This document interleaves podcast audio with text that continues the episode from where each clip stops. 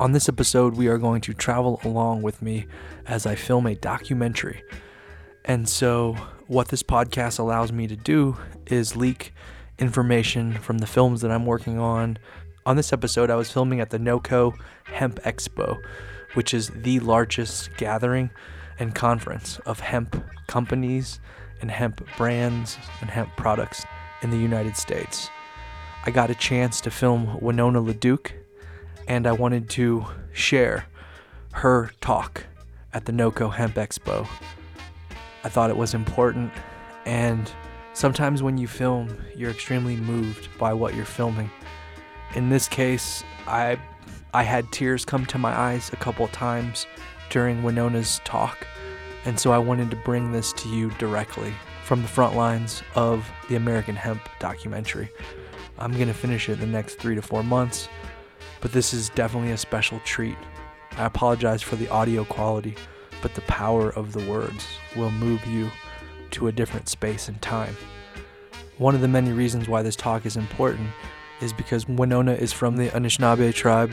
The Anishinaabe tribe are known as water protectors and are one of the main reasons why there hasn't been Canadian tar sands oil brought into the United States.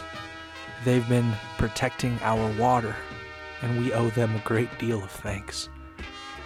So I hope when you listen to Winona's words, you are thankful and activated to start helping.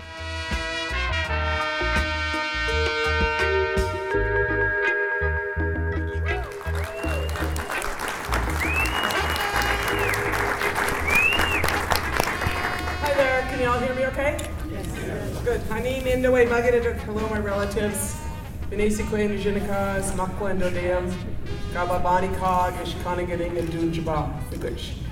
Uh, thank you again for the honor of being here today. I, I also want to acknowledge the Arapaho people whose land this is and thank them for allowing me in their territory.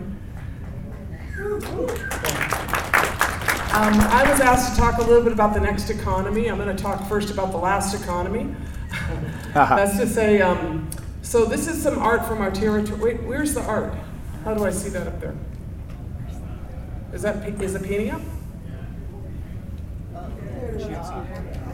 Okay. Sorry about that. I'm a little bit inept at the system. There. Yeah. Thank you. Hey, a Um, monitor. This is some art from my territory.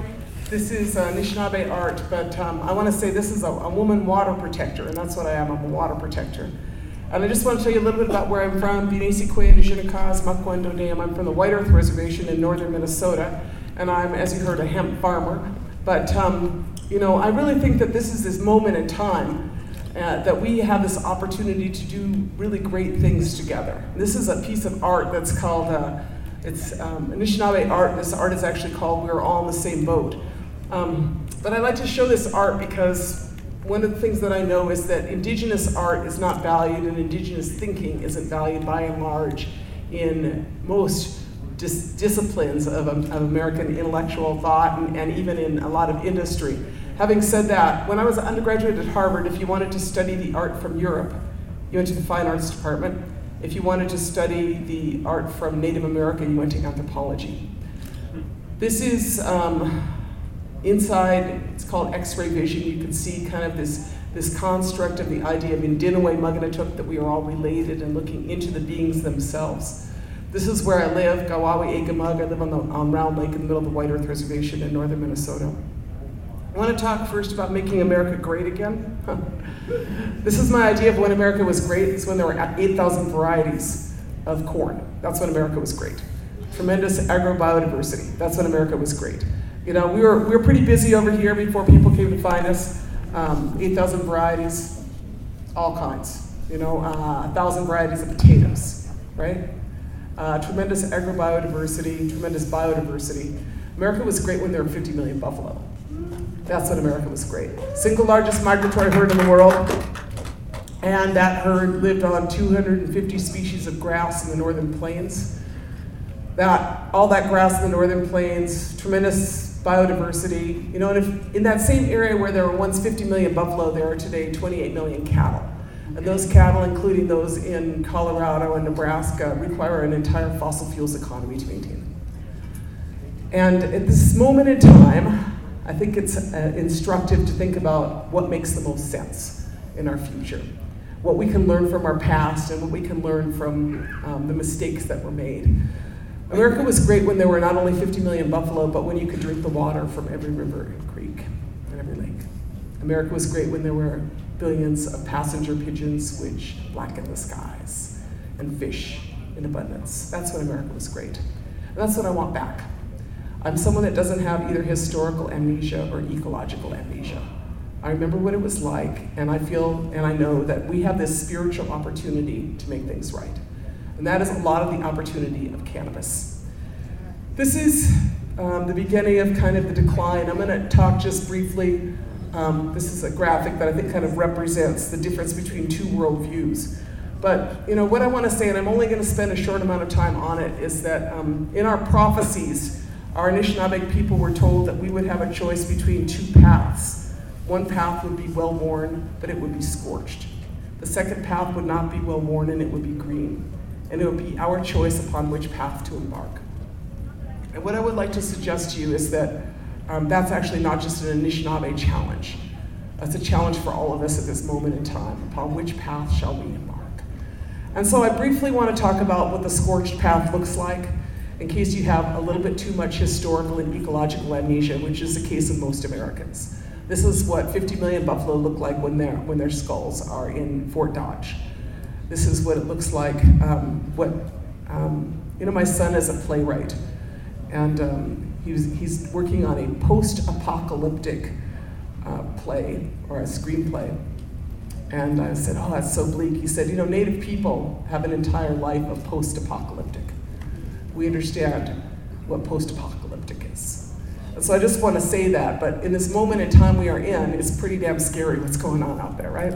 I'm not going to give y'all a lecture on climate change. This is probably the enlightened bunch. But what I want to say is that this was last summer. You know, the entire West Coast was on fire. To the south, we had entire, you know, storms of biblical proportions, right? You know, wiping out countries, wiping out Puerto Rico. You know, we had uh, to the south, we had these huge storms. To the west, we had uh, these giant fires. To the north, you have, you know, chaos in the Arctic. To this point where today polar bears now cannibalize. And um, to the east, you have a crazy man with orange hair screaming at the rest of the world. So I'm just trying to like get real about where we're at and the moment we have to do the right thing. And that's really, you know, to me what hemp makes me think of. And this is, you know, the tragedy of the plastics, the single-use plastics that exist.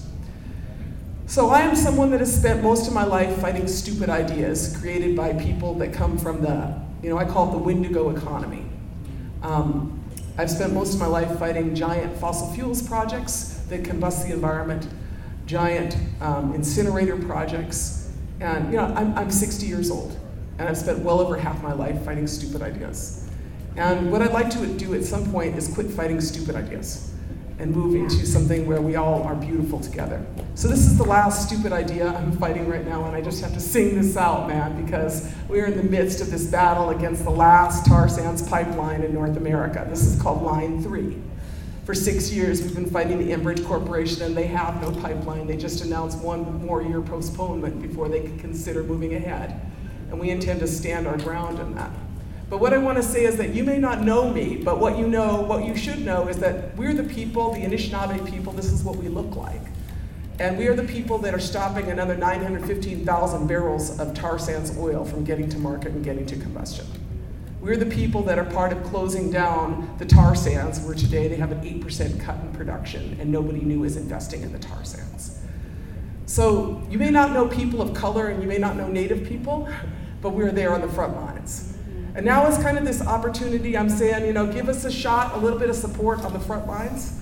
Know that we are courageous and brave, but know that we are all here in this moment in time where we have a chance to shift this economy from one which is based on consumption of fossil fuels to something that is based on, on a regenerative economic system.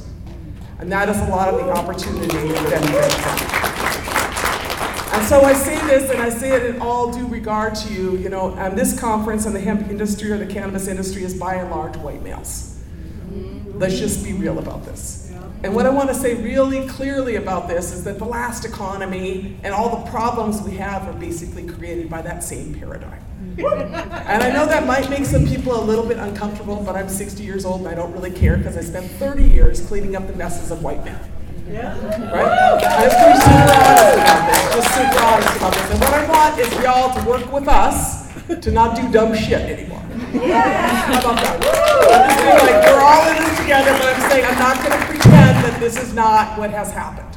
And the reason I'm fully placing it at your feet is that you know 80% of the top management of the Fortune 500's top 16 corporations are white men, right? Let's just be real. And about uh, 72% of Congress, I mean, the only reason that there's a change is because of the Sunrise Movement and the massive on the ground work to elect women of color. But before that, Congress was almost all white males too. And so, what I'm going to suggest to you humbly is that the next economy cannot be dictated by that same paradigm.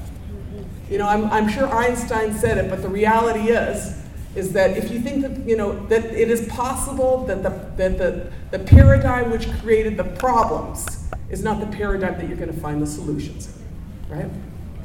And so I'm asking humbly that we kind of figure out how to kind of take down some of our baggage, let some stuff go, and figure out how to work together. And this is this moment. This place this industry and this gathering is a place to really talk about that. Because what I want to see is that Native people, women, people of color, are we're not marginalized in this economy. I didn't like the last economy too well because it didn't actually do too well for our people. What I want is an economy that has justice at the center of it. Not only justice with people, but justice with the earth. And I'm going to tell you what, y'all know that that's what we got to do. Because we've been pretty anthropocentric for the past while. And as a consequence, we're not going to be able to hang out a lot longer. So, no time like the present to begin to figure out how to build this regenerative economy. And to me, cannabis represents exactly that. So, as I said, we talked about the seventh fire, principle of the seventh fire in Anishinaabe thinking, which is you have a choice between two paths. One is well worn, but it is scorched. The other path is not well worn, but it is green. And if you take that path, that path the, at the time of the seventh fire, you will light that eighth fire. You will light that eighth fire. And that eighth fire is this fire that has unity in it, that has this restorative and regenerative economy, where we get to reaffirm our covenant. You know, because to me, as I look out there and I think about where we are in, in our world, you know, humans violated our covenant with the Creator. That's what we did. We violated our covenant. And, you know, indigenous people, you know, have also you know, participated in that to some extent. But the reality is, that when you violate your covenant, you got to figure out how to rebuild that trust with the natural world. And so that is this moment that we have now, particularly in an industry like the cannabis industry. I want to be the people that reaffirm our relationship. We start with our plant relatives. We work with all of our relatives to make sure that our relationship with them is a just relationship and is a respectful relationship. And to me, that is this opportunity we have to reaffirm a covenant. And I just say that briefly because I feel like Anishinaabe people and other indigenous people, you know, we know for a long time that you could always, like, if you put your prayers down, you could always, like, probably get Mother Earth to give you a break. You know what I'm saying? You could, like, if you prayed hard, you could get a break. And you, if you said uncle, Mother Earth would, like, let up. But I don't know if that's working right now. You know? I don't feel like it is because we violated our part of the deal. And so I want to get that back straightened out so that when we say, hey, when I say, we say, say hey, you know, we want, we want a little break here, we got a shot at that. So this is the, the next economy. I refer to this as the Sitting Bull plan. There's widespread discussion by, by really smart individuals like Lester Brown and Paul Hawken, Amory and Hunter Lovins about what the next economy looks like. The Green New Deal is, of course, an element of, of you know, what this is discussed as is the Green New Deal, the Marshall Plan, or other terms for it. I prefer to use the term the Sitting Bull Plan for a number of reasons. One of the greatest political leaders of all time, spiritual leaders of all time, is, of course, uh, Sitting Bull, the Hunkpapa Lakota leader. You know, and, and he said a lot of powerful things, but not only did he say those things, but he acted in a powerful manner. And he was a humble man. But one of the things that he said is he said, let us put our minds together to see what kind of future we can make for our children. Let us put our minds together to see what kind of future we can make for our children. Because that's what we all need. You know, all of us have gifts. People have different gifts. I have none of the gifts that many of you have. But in that, you know, if we put our minds and our hearts together, we can make something good. But we gotta, we, we, we must renegotiate our relationships with each other. Refer to this is the Sitting Bull Plan. So a couple of examples of how this works in the bigger context, and then I'm going to just get into a little bit of the cannabis economy. So I don't want to go into my fossil fuels addiction counselor speech, but y'all got it, right? We're all a bunch of addicts. Y'all got that, right? I mean, I, am right there with you. I spent my whole life consuming fossil fuels, right? Every time I breathe, I feel like I got fossil fuels going down, right? You know, that's pretty much true. And I'm, I'm right there with you. I've driven everywhere, but to drive in movies, I've, you know, ordered my, you know, got picked up flowers the next day from Colombia or wherever, right? You know, and got stuff that shouldn't be anywhere near my ecosystem to eat. And then I've done all kinds of other cool stuff, like, of course, I like ordering that Fiji water just so I can get something from 8,000 miles away. What we gotta do is quit doing that stuff, right? Get local, get organic, quit moving stuff around, and, and uh, get renewable and make it a lot more local in the energy. And so this here is just an example. I'm just trying to contextualize the cannabis as a part of the next economy. And in that, you know, it, I'm not sure why, how it worked out that way, but First Nations, Indigenous nations are, uh, we're the windiest place in the darn country. Uh, we're really windy. And, uh, and uh, having said that, like one, one tribe up there, the Fort Berthold Reservation, although I refer, prefer to call them the Mandan and Hidatsa and Arikara, I think we got one sister here from there. You guys got 17,000 times more wind energy than you could use.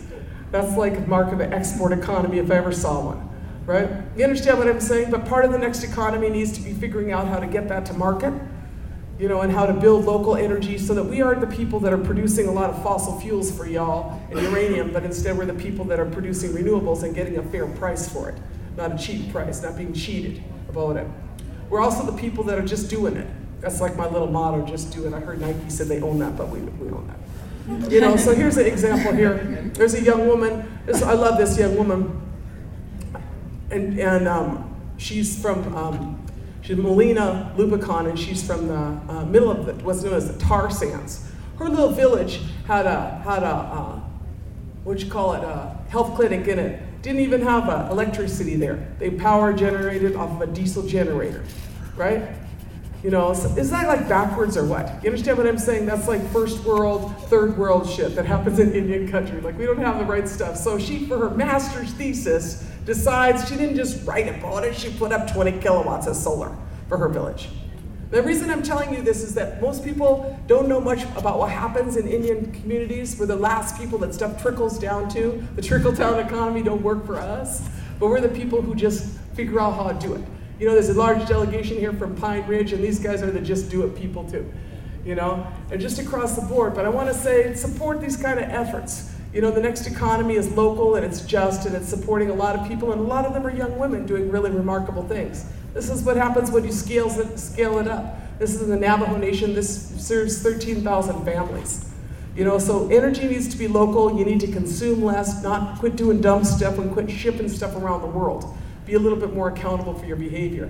This is your food economy. You know, this is a part of an integrated cannabis economy. I'm not a proponent of a monocrop of any sort. I think you need an integrated agricultural system in which hemp is a part of it, or cannabis is a part of it. Like back in the old days, and I think y'all know this, old days, whatever I mean. Like, because hemp is not indigenous to the Americas, but we sure liked it when we got it, right? And as you know, early on, when they first had hemp, like the, the USDA used to require each farmer to grow a quarter acre of hemp and a quarter acre of linen. And that would meet, meet household needs. You know, so to me, that's what we should all be looking at today, is how you rebuild regional economies and integrate cannabis as a part of your crop rotation. You know, I'm, um, I'm to talk a little bit more about my fiber production. This is my fiber necklace from Fiber for My Farm. But, you know, I'm just thinking that there's a lot of aspects that really need to be looked at. Not only is, is how the industry is structured. That's my point.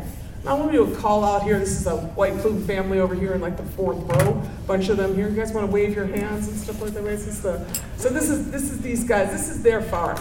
Now, the White Plumes. A lot of you know the epic story of Alex. That's me and Alex a couple years ago. It's like not not my best picture, but I was just so happy to be there with them. And like, look, that family went to bat for hemp Those guys, all federal charges. Anytime an Indian person want to work on hemp or cannabis, we're like getting the big charges. White guys ain't getting them same charges, right?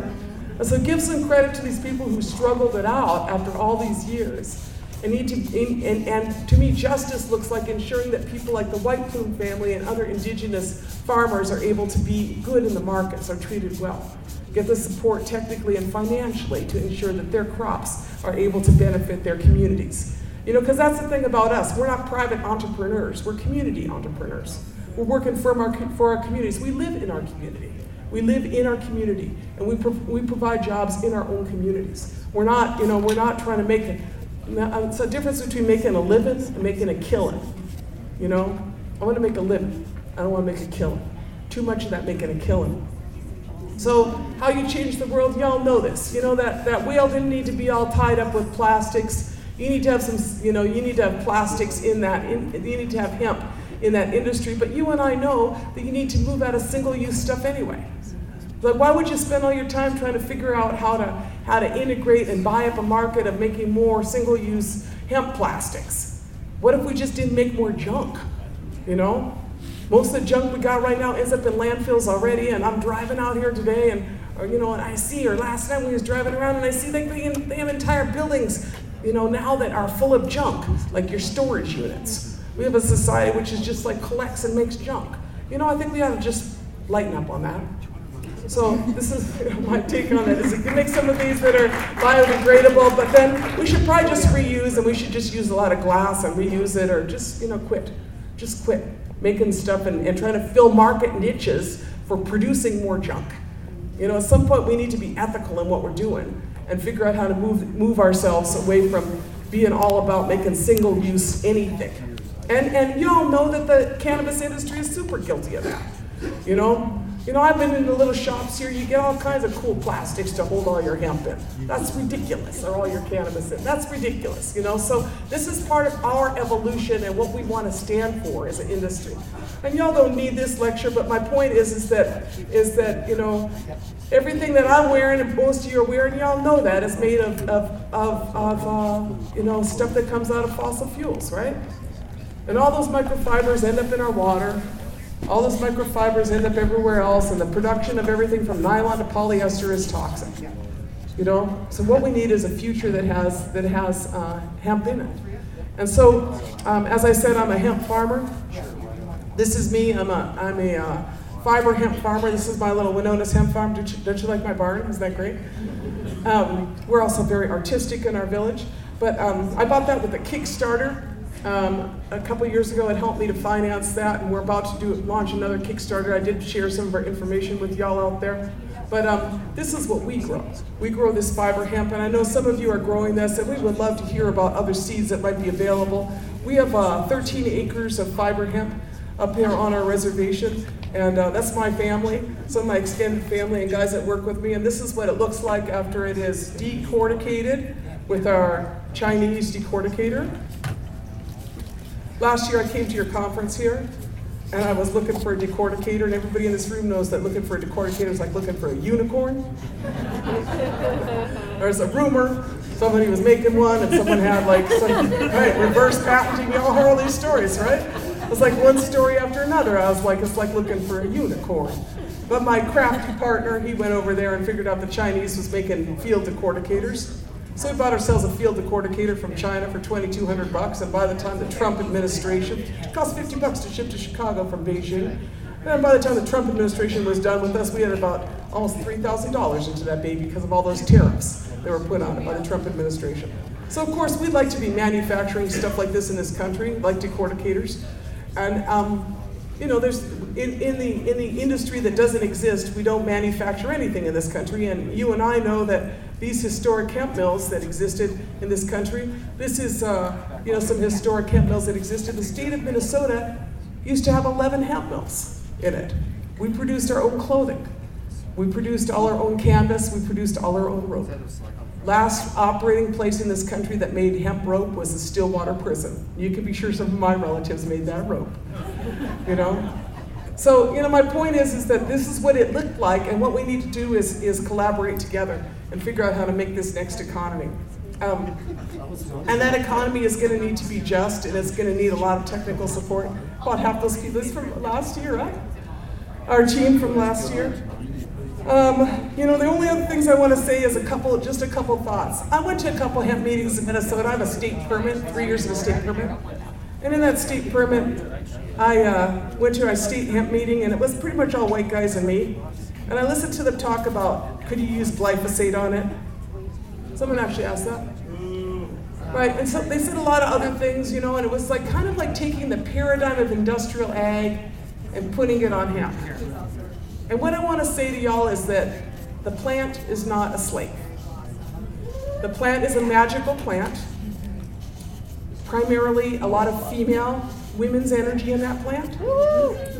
I think that we, you know, I'm begging you. I'm not begging you, I'm just saying it's time to change how we relate to the plant. You know, do not treat the plant as a slave, and we will do a lot better. If we want to heal our planet, we got to keep using the same paradigm of exploitation and extractive practices. We need to be the people that reaffirm and figure out a whole plant approach and how to make sure our plants are healthy and are happy. You know, I think about plants and this opportunity, and this is a Mexican proverb, but I basically feel that seeds are about promise. Seeds are about possibility. In my community, we have a lot of seeds. Some of our seeds are wild rice seeds, drowned out for 17 years on one lake and 50 years on another lake. When the conditions were right, they came back. They came back. Seeds are resilient. Seeds are about promise, and seeds are about life. And I think that this opportunity in the uh, cannabis industry is about that. Thank you for your time very much. I'd be happy to answer a couple questions, but again, miigwech, thank you for your time. I just want to say that the timer wasn't on up here the whole time, so that was a guesswork. Any questions? Yeah, I have time for like one or two questions that are quick. One or two questions? Anyone? No? No? Oh, Oh, wait, yes. Can you talk more about regenerative farming and what plans are with? Yeah. Um, you know, so I am, I, I became a hemp farmer four years ago, uh, but I have a traditional, I grow traditional agriculture. I grow corn, beans, squash, potatoes, tobacco, Jerusalem artichokes on a rotation using uh, mostly fish guts and manure. And we're working to rebuild our soil up in a, a crop rotation. We have a number of farms up on our reservation and in our territory that we are working to kind of rebuild this and then adding hemp in as a part of that. My CBD girls are right by my horse pasture, they love it, you know, and uh, I, so, you know, I'm, I'm just, I'm learning from the plant because I never grew it until a couple of years ago. You know, so I'm the, I'm the one that I think my friend here, Shane, had to coach me to explain that they were females. I mean, that's how out of it I was. Like plant sex, you know, I was like, oh my God. So um, that's a lot of our work. We also are post-petroleum and pre-petroleum. Our varieties are pre-petroleum indigenous uh, varieties that have much higher levels of, of a lot of nutritional value than the than commercial hybrids. And they are climate change resistant. I kind of refer to that, I mean, a little bit, they're more resilient. That's to say, big frost, big wind, my, my corn still stands. Um, so I think it's the kind of foods you need to grow in a time of climate change. And so I'm interested, and we also farm as much as we can with our horses. That's what we're using them white plume allies for. I mean, yeah, so we have three teams of horses. Yeah. So that's what I think of as post-petroleum, pre and post-petroleum agriculture. Yeah, we do. And it has to be scaled small. People, everybody wants to talk about scaling large. People have actually talked to me about, well, how is that gonna? I said, you gotta do a whole bunch of small things and then aggregate them. Yeah. Because the structure does count. The, you know, I'm an economist by training, but that whole economies of scale argument is bullshit. It's bullshit. The reason, you know, the reason I say that is that it doesn't count all any of the diseconomies or the collateral damage Right. of that level of, of destruction. If, if you, you know, if you understand what I'm saying, so I'm saying small is beautiful. Has relationship, you can sing to your plants. Hmm. You know, that's the way to go. And, and everybody's happier, including you and your plants. Yes, brother. I think you just answered my question, but I think how do, how do we learn from the ancient knowledge that is lost? Guess I was, I had been invited to, uh, to a healing circle, and I think what came out of that was hemp as part of with the indigenous communities has, has the beautiful land that has been untouched for a long time. And I think that's the key is getting back to community, showing the rest of the world how it can be done. And it can start with, with your communities where, where we need to open our eyes and get back to that knowledge. Yeah, I mean, you know, there's there's not one easy answer. I'm gonna say, like the, the kind of the rough thing to say to you is is get your foot off my throat. That's kind of a rough thing to say, but I don't know if you, if you understand what I'm saying. Is like every tribe is faced with this like onslaught of industrial aggression against them, and and so what we need is people to help us resist. Trudell would call it the beast you know, people would, the, the great philosopher and political leader, John Trudell, passed away a few years ago, but he used to say, people ask me why I don't garden, and I say because someone has to keep the beast out of the garden, right? So help us keep the beast out of the garden, the Wendigo, right? We're with you. Right, so we can like, because it's, everybody's got the same problem, right? And then support these projects. I mean, there are a lot of small native farmers here that need you know, a lot of us need technical support and a lot of us need financial support. So work with us as partners. Don't be all like extractive. I mean, the, the cannabis industry scares me. There's so much smoke and mirrors in here, and there's so much like the same paradigm. I'm going to make a million bucks. So I see our tribes being wooed by people that I don't trust. You know, and we don't we don't want to do that. You know, there should be like the you know. So what I want is I don't want predators coming to my reservation. What I want is justice. So we want good, you know, good negotiations and good deals because I don't want to be like appear on someone's package while they're making the money, right? Which is the, the historic harm, right? So this is the opportunity to work in partnership. You know, I mean, just to give you an example, my tribe has 837,000 acres of land. You know, some of these like reservation, these guys have like two million acres. A lot of our tribes have land but they don't have the capital to rebuild a hemp industry on it, right? So work with us in a way that we rebuild that in an organic manner. I mean, the next the next economy is organic. And, we're doing that with, with our Canadian Indigenous friends. Yeah, no, happy to happy to visit with you, but you know, it's across the board. A lot of these First Nations really just need like good partnerships, trustable people, because like I am sick of like you know ghost busting and saying stay off, stay out. You know, because it's just really, you know, it's like you used to have the snake oil dealers and then the alcohol dealers and then the Catholic priests. you know? I mean, you know what I'm saying? I don't need a new round of those guys coming in that says we're going to help you. You know? What we need is like real partnerships. So. Thank you.